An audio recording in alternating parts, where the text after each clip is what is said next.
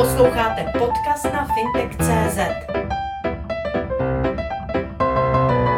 Dlouhou dobu se hovořilo o tom, že by měl poklesnout zájem o hypotéky. Vnímáte to tak, že ten zájem o hypotéky na začátku letošního roku klesá, nebo jak to vidíte? Určitě se domnívám, že pokles hypoték je, je i vidět, i cítit, ale na druhou stranu pořád, pokud se lidé potřebují koupit nemovitost za účelem vlastního bydlení nebo vlastní rekreace, tak pořád do toho jdou. Eh, už se třeba tolik neřeší refinancování, nebo možná v prostoru mých klientů momentálně neřeším úplně refinancování, ale zájem o koupy nových nemovitostí je tedy stále. Pokud bych se ptal na banky, jak zvládají tu současnou situaci, loni měli problémy, vyřídit hypotéku trvalo i několik měsíců. Zlepšila se ta situace? No, co vidím já aktuálně, máme dneska polovinu ledna, tak bohužel bych se troufla říci, že spíš přetrvává ten loňský rok a ještě ty banky nemají úplně dořešené ty zbytky z toho loňského roku. Takže i z toho důvodu bych řekla, že ta rychlost banky ještě stále tak dokonalá není, ba naopak spíš to zůstává přesně, jak vy říkáte, na těch měsících vyřizování toho úvěru. Jak dlouho nyní trvá vyřídit hypotéku? Je to velmi složitá otázka. Když všichni spolupracují, což znamená i ten klient, nejenom ta banka, je součinný odhadce, eh, i hned má možnost dojít si na, eh, na odhad nemovitosti, to znamená nebrání mu nic v otevření té nemovitosti, protože to se to všechno prodlužuje, potom tam jsou to dny a týdny, tak bych si troufla říci, že měsíc je minimum. Dva měsíce optimum a troufnu si říct, že tři měsíce není žádná jako divná doba v dnešní době. Pokud byste měla doporučit zájemcům o hypotéku, aby měli připraveno, co by to mělo být tak, aby tu hypotéku vyřídili co nejrychleji? Aby měli jasno o tom, kolik vlastních zdrojů chtějí do toho hypotečního úvěru samozřejmě dát, nebo kolik si mohou dovolit. Samozřejmě to, kolik tam potom dají, spíš potom si skonzultují se svým finančním poradcem, protože někdy klient má představu třeba, že tam dá většinový podíl, ale tím pádem má malou hypotéku a tím pádem pro banku je třeba zase nezajímavý klient, takže ta banka ho logicky nebude upřednostňovat, protože i ta banka dneska řeší, aby ten obchod pro ní byl zajímavý, protože tam všude přetlak obchodu, takže banka asi už dneska je v pozici bohužel, kdy si může i ty klienty ona vybírat. Takže pokud si klient bude kupovat nemovitost za 7 milionů a z toho tam 5 dá z vlastních zdrojů, tak je to hypotéka za 2 miliony a pak je to logicky pro tu banku neúplně zajímavý obchod. Dále by měl mít připraven vlastně nějaký průměrný měsíční příjem, kolik zhruba oficiálně tedy bere Eh, informace o tom, zda má smlouvu na dobu určitou, neurčitou, zda má nějaké srážky zemzdy, zda má děti, nemá děti, kolik, v jaké výši má úvěry a to nejenom ohledně splátek, ale i zůstatku na vlastně těch jeho, úvěru a to nemyslím jenom hypotečních úvěrů, ale i spotřebitelských úvěrů, kreditních karet, kontokorentů, prostě veškerých úvěrových závazků. To všechno vlastně je součástí žádosti a když klient nic z toho nezamlčí a to je vyplněno v první, v první léně, tak to potom působí všechno výrazně rychleji, promptněji a ta práce je mnohem rychlejší. Kontakt na odhadce, jestli bude komunikovat klient nebo makléř nebo případně i prodávající, kdo pustí toho odhadce do té nemovitosti, aby se to přesně nezdržovalo. Pokud bychom se měli bavit o úrocích, za kolik se dneska dá hypotéka pořídit a zda je velký rozdíl mezi bankami v tom, co nabízejí? Bohužel ten rozdíl není moc velký, není. Aktuálně se úrokové sazby pohybují o 4% nahoru. Dá se ještě třeba získat i nějak lehonce úroková sazba pod 4%, ale bavíme se opravdu o desetinách ne o žádných velkých číslech. Ty sazby opravdu nám stouply, stouply nám na úroveň těch 4% a Trofnu si říct, že nebude trvat dlouho a půjdou ještě trošku nahoru. Vidíte ve své praxi, že kvůli růstu úroků stoupají lidem neuměrně měsíční splátky tam, kde nebyly zafixovány hypotéky a že to ty dlužníky dostává, jak se říká, do úzkých? Eh, teď ještě ne. Máme ty sazby zvednuté zhruba dva měsíce, což je velmi krátká doba, aby jsme se na to podívali.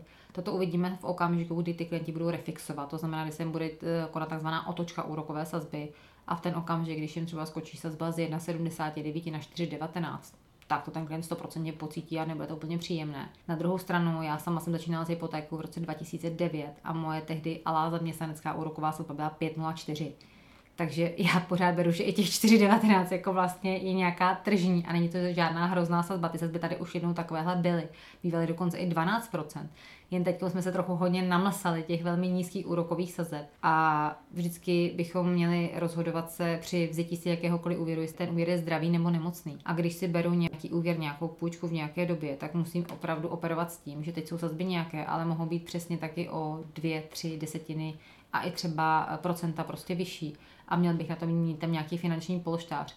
Já jsem se vždycky snažila klientům vyřizovat úvěry tak, aby tam ten poštář měli a opravdu nešli na krev, protože potom přesně přijde takováhle doma a oni budou postaveni před situaci, jestli prodat nemovitost nebo eh, to řešit nějakým dalším jiným způsobem.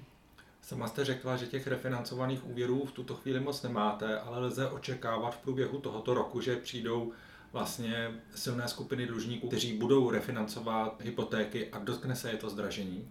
Nevím, neumím tady úplně odpovědět na otázku, jelikož já se svými klienty se snažím řešit refinancování opravdu dopředu. Vždycky se mi to vyplatilo a v dnešní době může se s bankami řešit eh, refinancování až tři roky dopředu. Sice toto umí pouze jedna banka, ale většina ostatních bank umí dva roky dopředu, takže jsem se snažila všechny ty klienty na toto připravit. Je pravda, že i moji klienti byli tací, kteří odmítli tuto přípravu dopředu a třeba vyčkávají na to, co přinese daná doba, ale potom ho to musí být postaveni před situaci, ano, máme půl roku do fixace a teď prostě buď přijmeme tuto sazbu nebo půjdeme k jiné bance s jinou sazbou, ale už jako byli o tom obeznámeni, takže z mých klientů se troufnu říct, že ne, ale je možné, že přijdou třeba nějací moji klienti noví, kteří třeba budou zvenku a tam to potom budu řešit. Doporučujete spíše refinancovat dopředu hypotéku, pokud bychom vyšli ze současné chvíle, anebo byste spíše počkala na to, jak ty úroky budou vypadat třeba za půl roku, nebo za tři čtvrtě roku, nebo za rok? Já jsem velmi konzervativní člověk a i z toho asi vyplývá, že si mám ráda připravenost. Takže já bych vždycky se na to chtěla připravit a raději bych si zafixovala úrok právě ty dva roky dopředu, i za cenu toho, že bych třeba bohužel potom měla sazbu vyšší, než by byla v dané době, ale měla bych tu jistotu. Mám to raději, ale chápu, že jsou klienti, kteří mají třeba opačný názor. Velkým tématem u úroků a nákladů na hypotéky je i pojištění hypotéky proti neschopnosti splácet hypotéku. Má podle vás smysl, aby dlužníci, kteří si toto pojištění sjednali a třeba mají životní pojištění, s tímto nějakým způsobem při refinancování pracovali ve smyslu toho, že by to třeba zrušili? Vyplatí se to? Pozor na to, tady uh, teď trošku mícháme dvě různé věci. Pokud klienti mají sjednáno pojištění úvěru proti schopnosti splácet, tak je to pojištění, které je vázáno na danou konkrétní banku.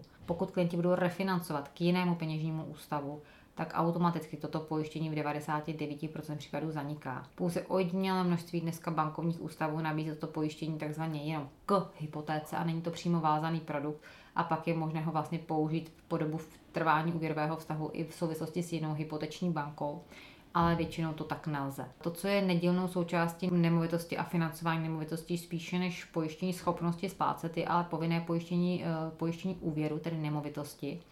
A to hlavně proti živlům. A toto pojištění, jenom bych doplnila, klient může naopak měnit a upravovat si kdykoliv bude potřebovat, jenom ho musí mít vždycky platné.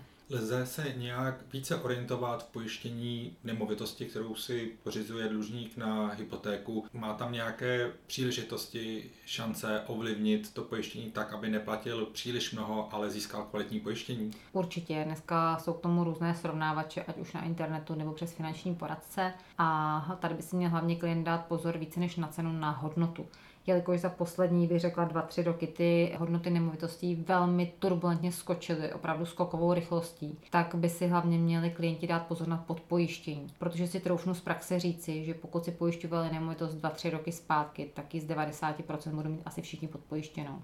Jelikož nemovitost se vždycky pojišťuje na cenu tržní, hlavně u bytových jednotek. U rodinných domů ta cena naštěstí je reprodukční, tedy to je cena znovu postavení ale všichni víme, že i hodnoty materiálu a cena vůbec stavebních prací šla strašně nahoru. Takže si myslím, že i tady by došlo k častému podpojištění. Ale u těch bytových jednotek tam je to stoprocentní. Jak mají postupovat ti, kteří vědí, že mají podpojištěnou nemovitost? Ideálně kontaktovat buď svého finančního poradce nebo svoji pojišťovnu, kde mají pojistku sjednanou a požádat je o přepočet ceny, ale pojistnou částku si vždycky určuje a odpovídá za ní klient pojišťovna nebo makléř vám mohou doporučit nějakou hodnotu, jakou si oni myslí, že se v dané době a v dané lokalitě je ta cena optimální, ale ve finále má vždycky poslední slovo klient. Pokud byste se podívala na trh s pojištěním nemovitých věcí, to znamená nemovitostí, jsou tam nějaké pojišťovny, které nabízejí lepší podmínky než třeba ostatní, než je průměr? Ne, to pojištění tak těžce nesrovnatelné, že ba naopak tady je velmi těžko. Tady si můžete jako srovnat cenu a srovnat si základní pojistnou částku právě na ten živel, požár, úder blesku, pád letadla, pád hořícího uh, stromu a tak dále.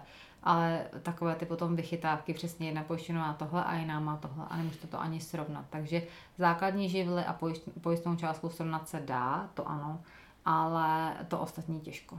Zmínila jste zdravé splácení, zdravou hypotéku a nezdravou hypotéku. Mohla byste toto blíže rozlišit, vysvětlit? Určitě. Zdravý úvěr je takový, který prostě nám přináší nějaký užitek. To znamená, když tady dám příklad úplně jednoduchý. Představíme si pekaře, který pracuje nebo má svůj pekár na nějakém menším městě a každé ráno bude rozvážet rohlíky a pečivo do ostatních vesnic, tak potřebuje k tomu dodávku.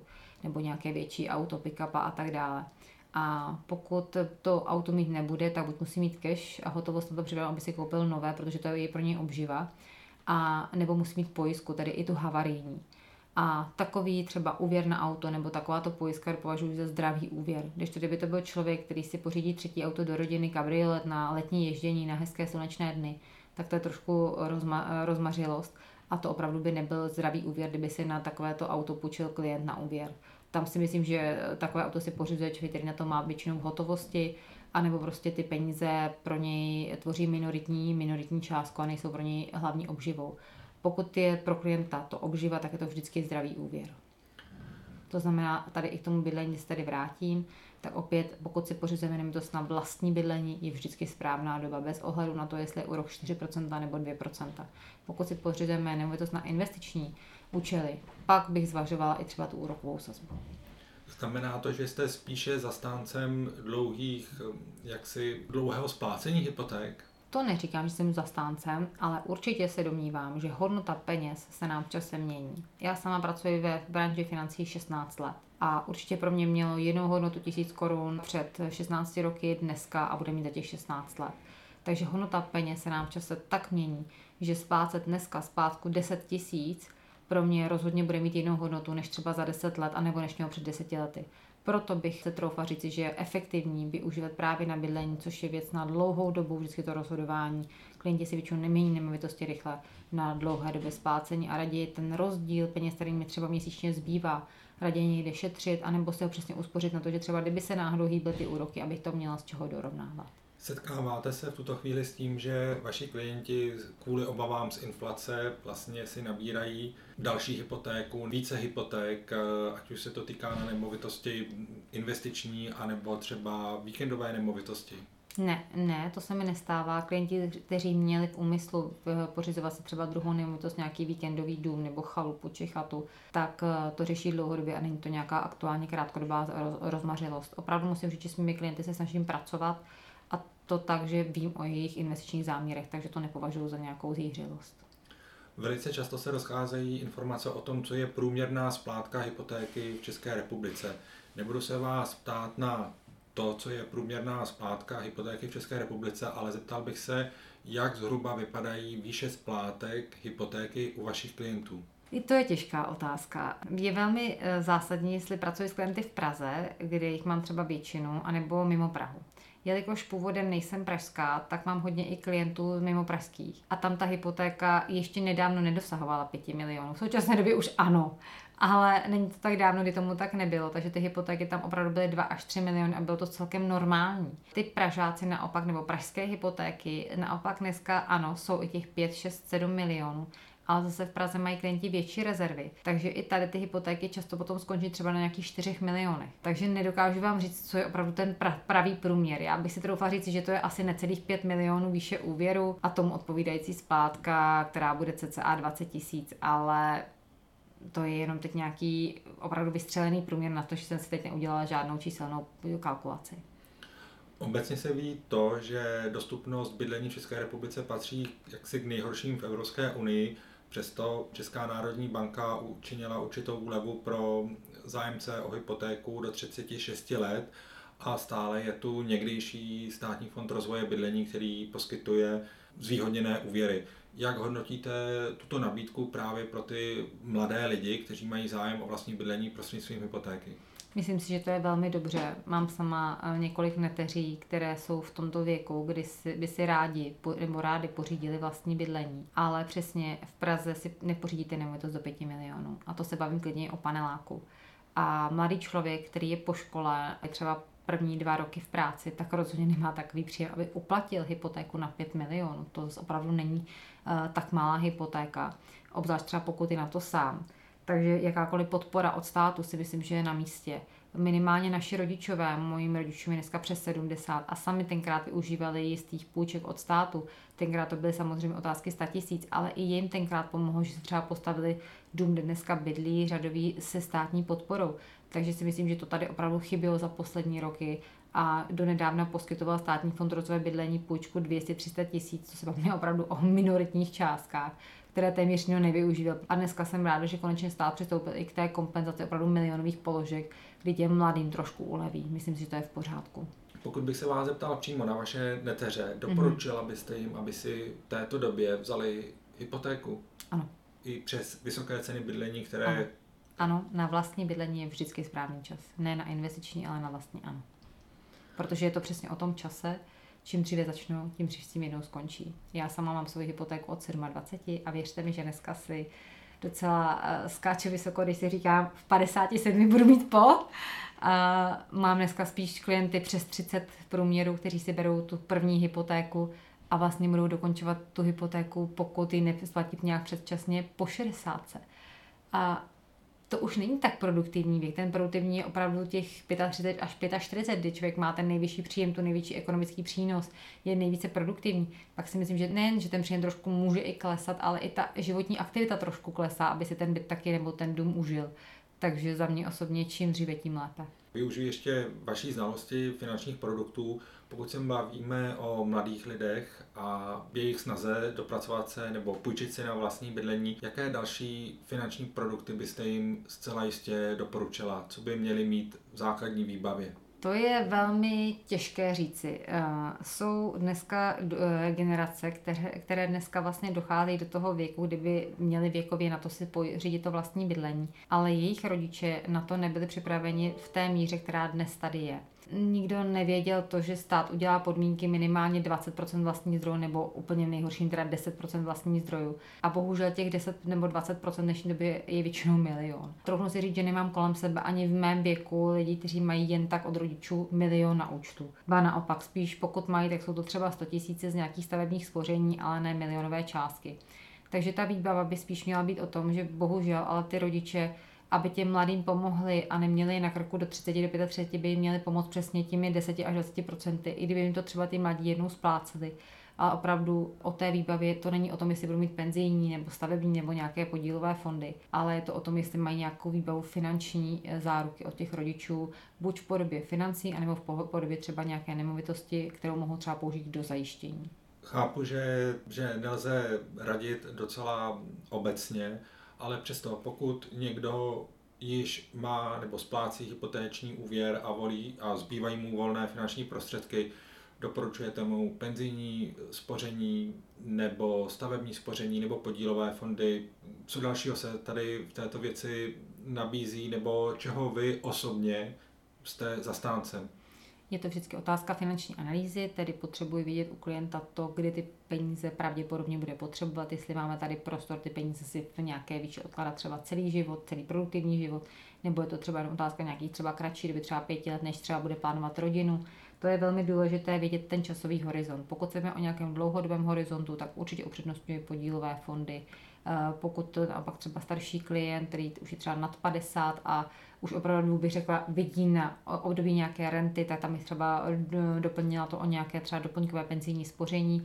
Pokud se vyloženě bavím o konzervativním klientovi, pak bych třeba stavební spoření, ale je to opravdu otázka úhlu pohledu toho klienta, k čemu to bude mít, na jak dlouho to má, nedá se tady vůbec paušalizovat. Měla jste stavební spoření, jak koukáte na ty poslední zprávy, které hovoří o tom, že stát možná sebere podporu u stavebního spoření? Pokud tam stát sebere tu podporu, tak si troufnu říct, že ten produkt úplně zanikne. Myslím si, že je to jeden z důvodů, proč ještě dneska je na finančním trhu vůbec udržitelné a to ještě to musí být sjednáno s nějakou zajímavou úrokovou sazbu bez poplatku za vůbec sjednání té smlouvy, pokud tam už nebude ani ta přidaná hodnota té státní podpory, tak nebude, eh, nenajde se vůbec tady člověk, který by byl pro takovýto produkt klientovi založit. Vy sama jste zastáncem stavebního spoření? Já ho mám a sama ho mám velmi ráda, mám ho už velmi dlouho a myslím si, že to je výborný doplněk portfolia. Ale určitě to není hlavní uh, finanční nástroj. Sledujte fintech.cz